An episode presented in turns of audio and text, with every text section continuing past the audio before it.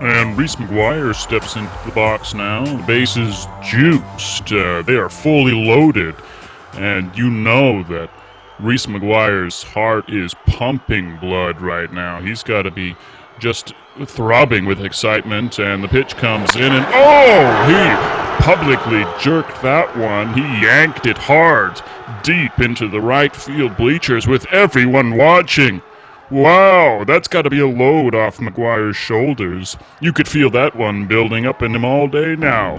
I watched him spray his balls all over the place earlier today in BP, but he didn't seem as excited then as he does now that everybody is watching.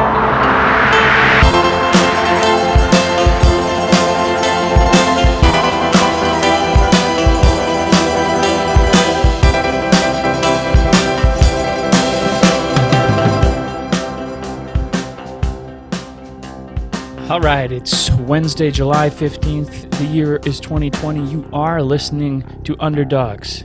My name is Jacob Eamon. With me is David Patrick Fleming. We watched baseball for the first time last night, so I know you're doing good, David. Don't tell me otherwise. I just watched it. I didn't watch it last night, so it was awesome.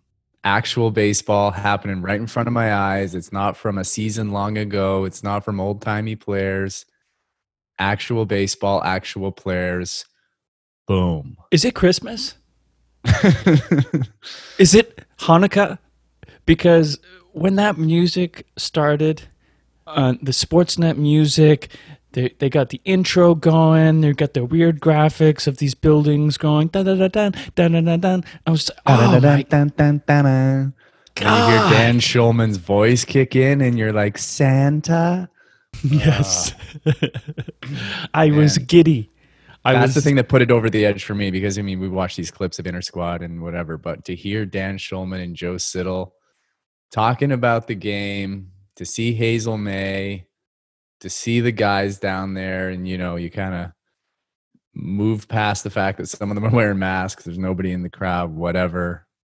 Felt really good. I actually opened up a little bit and I realized that over this time I've my interest in sports has been sort of compromised a little bit and when we're doing these shows you have to try to think about stuff to talk about and so maybe you you create conflict where conflict isn't there or you you know you dive into a topic and you just scrape around to see where you can go with it. But then when i saw these players in front of me and i was reminded of how much i love them and how much i love this team it was uh really opened me up a bit. When Bo Bichette saw that pitch, it just again it it just fed into this feeling of here we are. It's it's the greatest day on earth. Baseball's back. Bo sees this pitch and and uh, first pitch um, of the game first pitch of the game. It's like it's like they set it up for him. No, that was my first thought, but then I was I like, don't know. Caleb Joseph, whoever this old man or new catcher is, is not telling Bo what's coming on the first pitch. Bo knows. I didn't. Bo just I knows. He does just know, but I didn't think that it was a setup for him because I feel like Waguespack was looking at Bo like, Bo, I'm not ready. Yeah, I know. I'm just trying to start you off a curveball. Not ready. And he just golfed it in the left field. It was almost like Dan Schulman wasn't ready for it either because the ball was hit and he was like, "Eh, it's into left field. It- It's gone. It's a home run. It was like, wow. And what was weird about that because you watched the game last night and I didn't watch it again until this morning. And because you weren't texting me anything, I assume nothing remarkable happened, but that to me was remarkable. So it even surprised me. I was like, why didn't he tell me this happened? Why would I ruin such a glorious moment for you? Such a dead, quiet, pointless home run. What did you think of of the piped in crowd noise? Let's start there.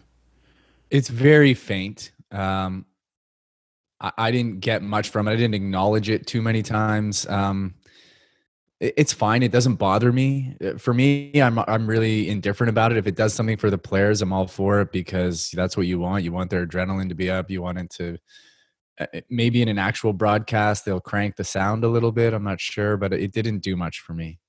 I found it just loud enough to be annoying, but quiet enough to not really do anything other than drown out drown out them talking, which is what I wanted to hear and what I was like excited. Like, what am I going to be able to You're hear? talking about the players talking. Yeah. The players, the managers, all you can it's it, it seems about the same. All you can really hear is the umpire's calls. You're not hearing those players unless they're mic'd, man. There's no way. It doesn't matter if they have crowd noise or not. You think? Yeah, I guess. Unless they're screaming, you know, like an umpire screams the strike calls. If they're if they're speaking at that level, then you might hear something. But I think even if it was a dead quiet stadium, you're not hearing what those guys are saying. Yeah, one of the only times I heard a player was uh, when Vladdy made. I, I think it was when he, he wanted to the- go to replay. no, no, no. Vladdy made a play and he tossed it to Ken Giles to get the out after he made that dive, and Yeah. you could just hear Ken Giles like yelling or praising Vladdy. That was a nice play by Vladdy. It was a nice play, but the first at bat was very frustrating, right? To get one pitch ground out to second, you you know it's only going to be five innings, and they just seem to end the innings whenever they want. So who knows how many at bats he's going to get? And you get one pitch to look at him, you're like, oh, how long is it going to be now until I see see another Vladdy at bat? I got nothing, no information I could glean from that. Well, in in what you just said, I was thinking about this when I was watching the game. Like you're specifically pointing out a one pitch at bat with Vladdy. I mean, you don't so far. I mean, you've talked about Bo's home run, whatever, but many players had at bats and of you know different degrees of success. And I was thinking about all of the things that are said about this kid all the time. As soon as he came up, how excited everybody was and how great his bat was, his bat to ball skills, his eye, his power, his contact, hit the other way. Everybody was so excited. Obviously, there was a big uh, thing about his defense. You know, maybe he's not the greatest third baseman. Maybe he's not a major league ready third baseman. He comes up. It was like one of the most broadcast or the most viewed um, games of the entire season. The entire country was watching. Even the states was all over it. MLB was all over him Mhm. coming up and the amount of pressure that he has had on him and the eyes that are on him because you're you're watching Vladdy's at bats differently than you're watching at least I am watching them different than differently than I'm watching anybody else's at bats. He's 21 years old. His season last year wasn't bad. It was bad defensively, absolutely. He was one of the worst third basemen in all of baseball. he was the worst empirically. I think he was 30 or 32 is what I read. All right. Um, regardless, let's say he was 32 of 32. It's not like, you know, like victory. Um, it's got to be so difficult for him. And what really struck me when I was watching this game is how playful he is. Yeah. He's always laughing. He's joking around with people. He's putting his hand on people's helmets. He was covering the face of with his glove. Uh, you know, he he he makes the joke to go to replay um, on that really close pickoff play. That that's who he is. Yeah. And I think there's just going to be a growing up thing with Vladdy where he's just a really playful, lovable kid. And maybe his work ethic is below some of those else on the team. And we're going to grow up with Vladdy and we're going to see him grow into being a man, but he's just not there yet. But we got to be patient with this kid. We're so fucking hard on him. yeah. Well, And I don't mean, we're I mean everybody. Yeah, no, of course. But I think we're we're used to killers. You know, especially since 2015, that the team the the mindset of that team, the identity of that team, um, and it's just kind of what we have come to respect. And so we're not used to someone who who does have a different mindset. Someone plays a bit differently because um, we just want that person who's going to go out there and go hardcore every day. we might be used to killers, but but we're also used to um, overachievers, right? Like Bautista, overachiever, and Edmund Encarnacion, overachiever. Josh Donaldson, not maybe not when he was well, even when he was a Blue Jay, was overachieving probably to what we thought he would do, and certainly when he was an Oakland Athletic, was overachieving to what they thought that he could do. Um, that's not Vladdy. Vladdy's had more hype around him than any prospect in the last like, many many years. So we don't really know how to handle that. We're like, oh, well, we were said you're supposed to bat 350 and you're supposed to hit 20 home runs and uh, you struck out. I don't, I don't know. So it's a different mindset with him, and we got to be patient because we're also not used to having such young players on our team. Yeah. How patient do we have to be, David? You got to give him at least one more at bat. Before we get to his next at bat, um, before we rip every little pitch and moment that he had in his next at bat. So Reese McGuire came up to the plate with the bases loaded, and, and, he jerked one and he stroked one. He stroked one and jerked it out of the park. publicly everyone was watching. Finally, we could Reese, see it. Reese McGuire finally again publicly jerks one. So it was loaded and he stroked it. He stroked it as he was up at the plate. I was like, it almost feels like overpowered. Uh, like in the gaming world, we say OP when something is is uh, too powerful. Um, having a catcher go up against like one of their own pitchers, like who they design their at bats, who they know exactly what they do at each count, for him to be up there. And I was like, I feel like he's just gonna mash something right now. And then r- right as I was thinking that, he s- just stroked it. Stroked it so hard. Yeah, and everyone was watching. Waguespack, uh, I mean, didn't look good. No, no, he didn't. But Not that he's even supposed to, no, but he didn't. but he was surprisingly serviceable and decent last season. You know, you don't expect him to go up there and give five runs in an inning. You know, you you got if you're going to be patient with Vlad, you got to be patient with some of these lesser pitchers. Uh, I do want to talk about because uh, for anybody that didn't see this inter squad game, uh, the Blue Jays have sort of created this five game series between Team Bo and Team Grichuk. And what were your initial thoughts when Grichuk was the captain of his team? Um, why isn't Vlad a captain of a team? Why is why is Vlad a player on Grichuk's captained team? Um, the other thought was, and this is a question for you, but for me, it seems undeniable that this team as a whole is Bo Bichette's team. Like to me, he is the leader and the captain of the 2020 Blue Jays. You know, there are some really veteran dudes, especially pitchers who you know maybe might think it's their team, but uh, to me, it's it's undeniable. For me, I wondered if they chose Grichuk to be a captain because of the the Stroman thing, and where Stroman said, you know, the entire country would rather have me than you, and so it was a message from the team being like, "We're behind you, Grichuk. We love you. You're one of our, you're one of our captains." But then, I mean, obviously, also I thought that it's a message to Vladdy, like you don't deserve to be the the leader of this team yet. Which I, I, I again, when I was watching this game, I was like, relax. Stop sending this kid passive messages. He'll get there. Lay off. Um, another thing. So it was Team Bo, Team Grichuk, and they had um, a draft where they could draft um, players to be on their team, not pitchers, because uh, Pete Walker didn't want them to fuck with their schedules. But uh, Grichuk picked first overall. He picked Vladdy. Yeah, And Bo's first pick, which surprised me greatly, was Teoscar Hernandez. wow. Where did you see that? Like, did did they show you what the draft order was? No, they talked about that? it on the broadcast.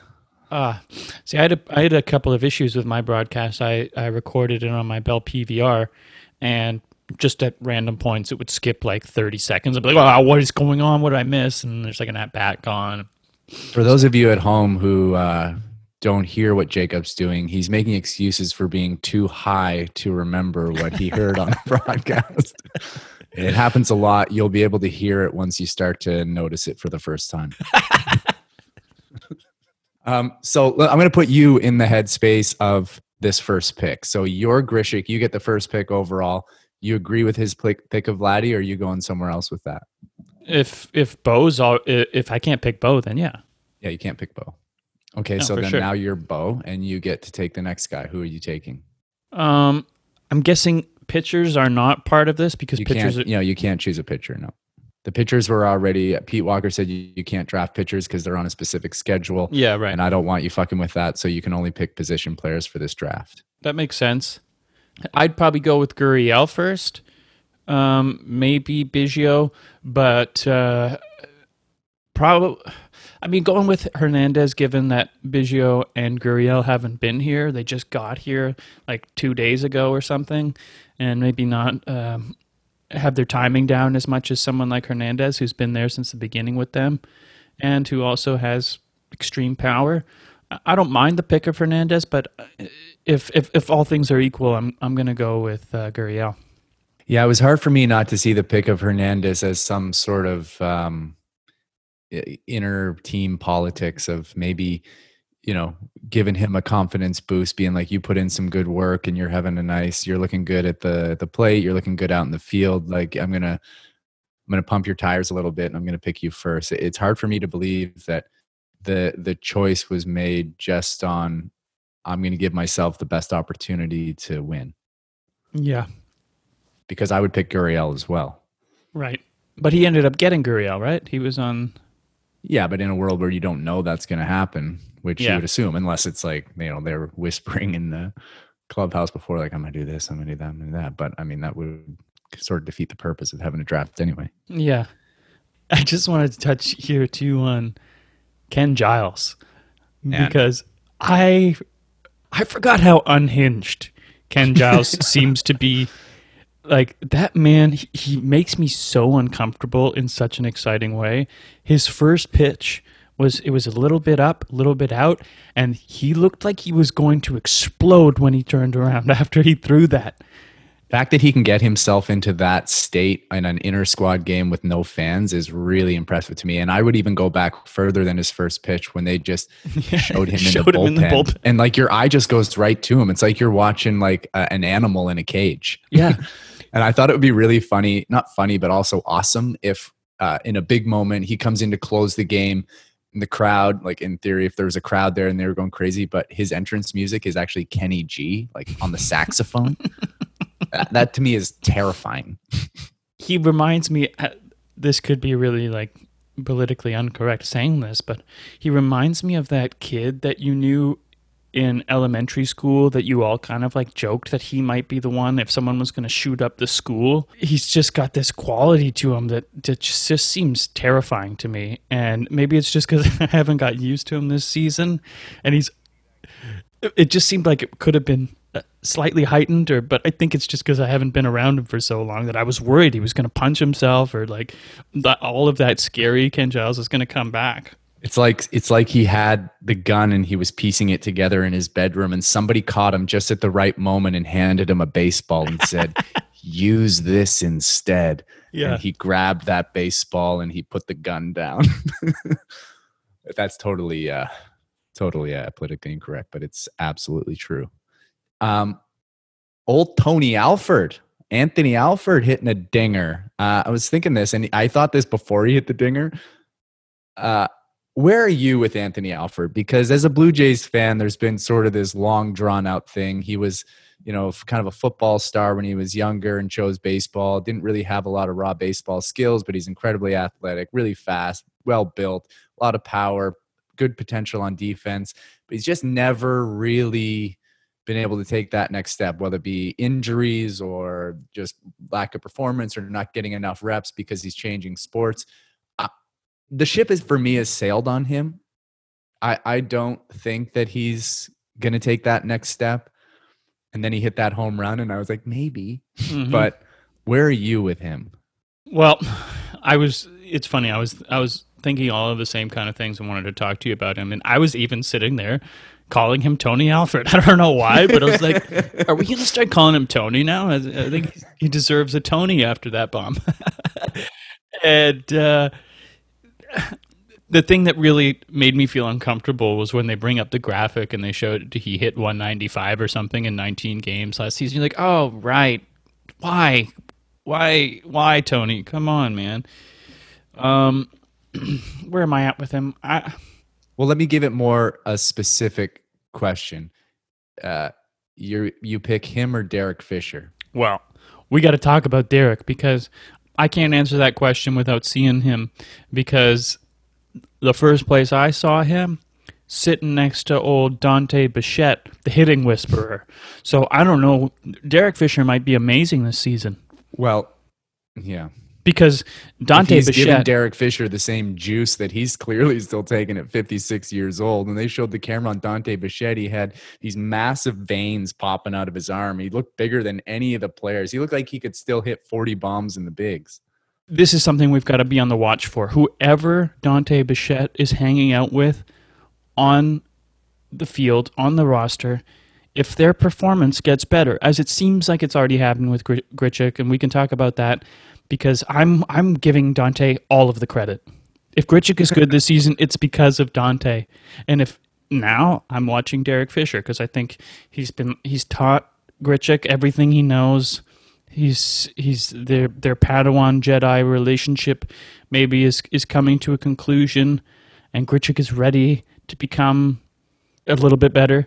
And uh, Grichuk is ready to strike out eight less times. but you know, I think I think Dante's found his next person. Don, Dante watches on. Dante watches on because look, you even see it with Grichuk. Grichuk does not have the same mindset, the same swing. He's I feel like his stroke is so short and so direct to the ball right now. It's such it's such a flat swing too. Like I don't know if he was always approached.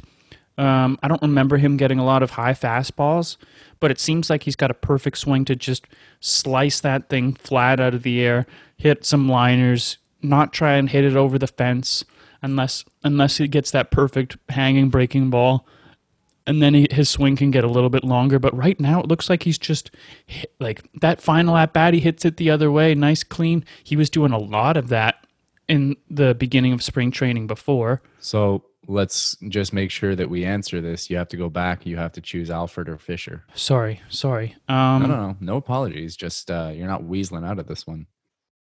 Well, like I said, though, I can't really answer it until I see Fisher. Well, you're gonna answer it, okay? Because I asked the question, and here we are. You're gonna have to go all in on one of these guys who are never gonna amount to anything. So it really doesn't matter. All right, I'll take Fisher because I saw him with Dante. It's purely a Dante based thing. The actual moment was probably Dante just being like, Fisher, you're fucking terrible. I'll never work with you. I don't even like that you're sitting next to me. Did you notice that shot of Danny Jansen just doing a huge spit while he's sitting right next to him? No, was it? Do you, are you saying that it was like he was like trying to impress him, like be like, yeah, I'm tough like you, hack too. No, no, no. It wasn't. It, it wasn't. Uh, he was just by himself. He wasn't with Dante Bichette, the hitting whisperer. He was just uh, sitting by himself, and they they had this long shot of him sitting there, and then he just kind of leans over, kind of like like he's about to puke or something, and just spits on the ground. And then it sounds like he says something. I don't know who it was to, maybe like defending that he spit. But I was just thinking about the directors of all of these broadcasts this season that are going to be just like on the like the button, like Hawkeyes, like we c- like we need to cut away instantly as soon as it looks like someone's mouth is gonna is gonna. Oh, yeah, I, I totally, I, I, I wasn't, I wasn't clear about like what you were even talking about. I was like, if he spit, who cares? I totally forgot they're not allowed to spit. So Yeah. yeah, that's uh, they're totally gonna be doing that. Be like, get the camera off him. He's about to fucking. He's about to spit. but the Canadian government's gonna shut this down. there's there was a lot of elbow banging, a lot of butt slaps. So I don't know what the deal is because it I doesn't seem like they're are- trying to stop I think the people. players are allowed to touch each other. I think the player. I mean, they're gonna have to anyway. I mean, I thought they weren't they weren't supposed to do high fives or or interact mean- any butt slaps, anything like that. I thought that was in there in the list of rules that they're not supposed to do. Well, that's a ridiculous thing. I mean, all these guys are with each other in the dugout, and they're going to be, you know, potentially colliding with each other on the field. Um, so it, it probably is in the list, but it's it's not an attainable thing. Right. Do you think you're better than Caleb Joseph? Did you see his throw to second base? yeah. it three hopped. And then when they and then when Ken Giles came in to warm up, he threw to second and he two hopped it. I was like, dude, do you have a broken arm? You're a major league catcher. What are you doing? I, It I don't was mind it was like from his nice- knees, right? He was trying to throw it from oh, his Oh. I'm sorry. It's from his knees. I thought he was an adult male. Why can't he make it to second base? I could throw it from my knees to second base. I'm not saying it would be like a gun, but for what is he doing? And every time he skipped it, he like looked into the dugout like, I don't know. I'm sorry. Can I play the drums and be endearing to everyone again? That's my only value. It looked to me like I don't know. If it, I I remember noting this too in my mind, and I don't know if he was an umpire or something that that saw it happen, and it seemed like he tried to to like acknowledge that it happened or be like, like to me, it, it sounded like he was like yeah, you guys know I can't do that anymore, right? Like he was just like open, like, I yeah. told you I can't play anymore. look, this you is what happens. saved me from myself. I told you I have no ligaments or tendons in my arm. It's just one long stick of bone, and I can only grenade toss the ball. yeah, let's hope we don't have to see Caleb Joseph at all. Yeah, that would be that would be ideal. I'd like to see Reese McGuire publicly jerk it loaded. Yeah. I love our catchers. I love Reese. I love Danny. Okay, I just want to ask a question here. If has this ever been brought up or acknowledged or the rules around it? We keep talking about this taxi squad being in Buffalo. If if our squad is in Toronto, if we need to call someone up because of an injury that day, how does it work having players that are supposed to fill in in Buffalo crossing the border and don't they need to quarantine then? Like I don't understand how that works. I think they just have to play in a full astronaut's outfit. then it's fine. No, I have no idea. I mean, I guess Doesn't that it, make it doesn't make sense? sense? because because injuries are you know they happen in a second. You can't predict them. So I guess you have to have who you need on the team, and then you have to be able to foresee who you might have to taxi in. But it, I guess you would have to quarantine, wouldn't you? Yeah, you would think so. And why do they need to be in Buffalo? Don't we have like other ballparks here, like the U of T? Like, like isn't there oh, other oh, they places? don't want they don't want these little virusy athletes going anywhere outside that Rogers Center. They want Yeah. all the virus to be in the dome. yeah, They okay. want it to float up to people doing the edge walk. Did you notice anyone that you feel like could be poised for a breakout race season?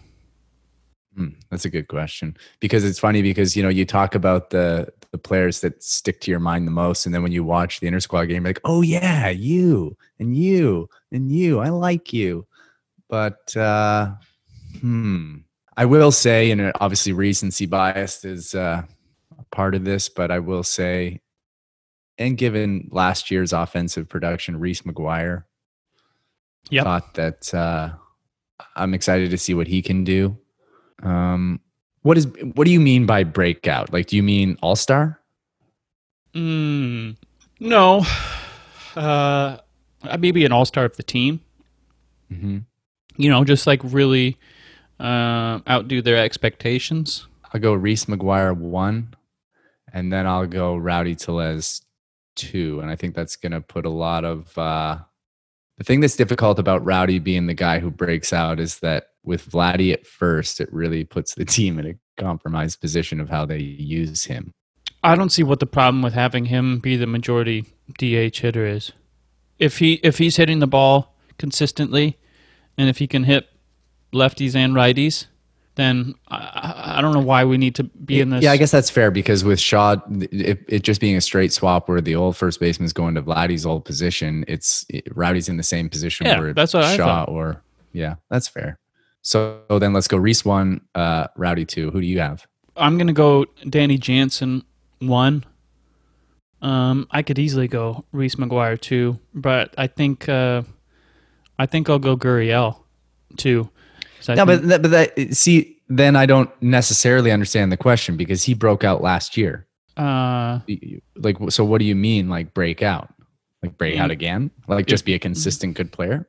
You think he's going to go even beyond what he did last year? I guess. I think he spent saying. didn't he? He spent a lot of time injured last year. Like he couldn't stay sure, on the but I mean, but when he was on the field, he was like 900 OPS. yeah, and I guess I think he'll. I guess I'm. I'm thinking that he can be better, and Mm-hmm. if he's if he's healthy consistently, then it's going to feel like a massive breakout. Because if he's as good as he could be in in the stints when he was healthy and when he was hot, if you can put that over the course of a a full season, I think that is an all star.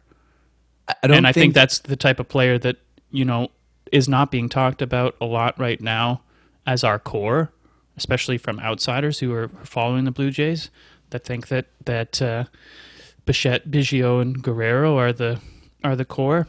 Really it's not going to feel like a, a breakout. It's going to feel like almost unsatisfied if somebody gets really hot because it's only 60 games. So it's really like calling somebody up in August and them going off.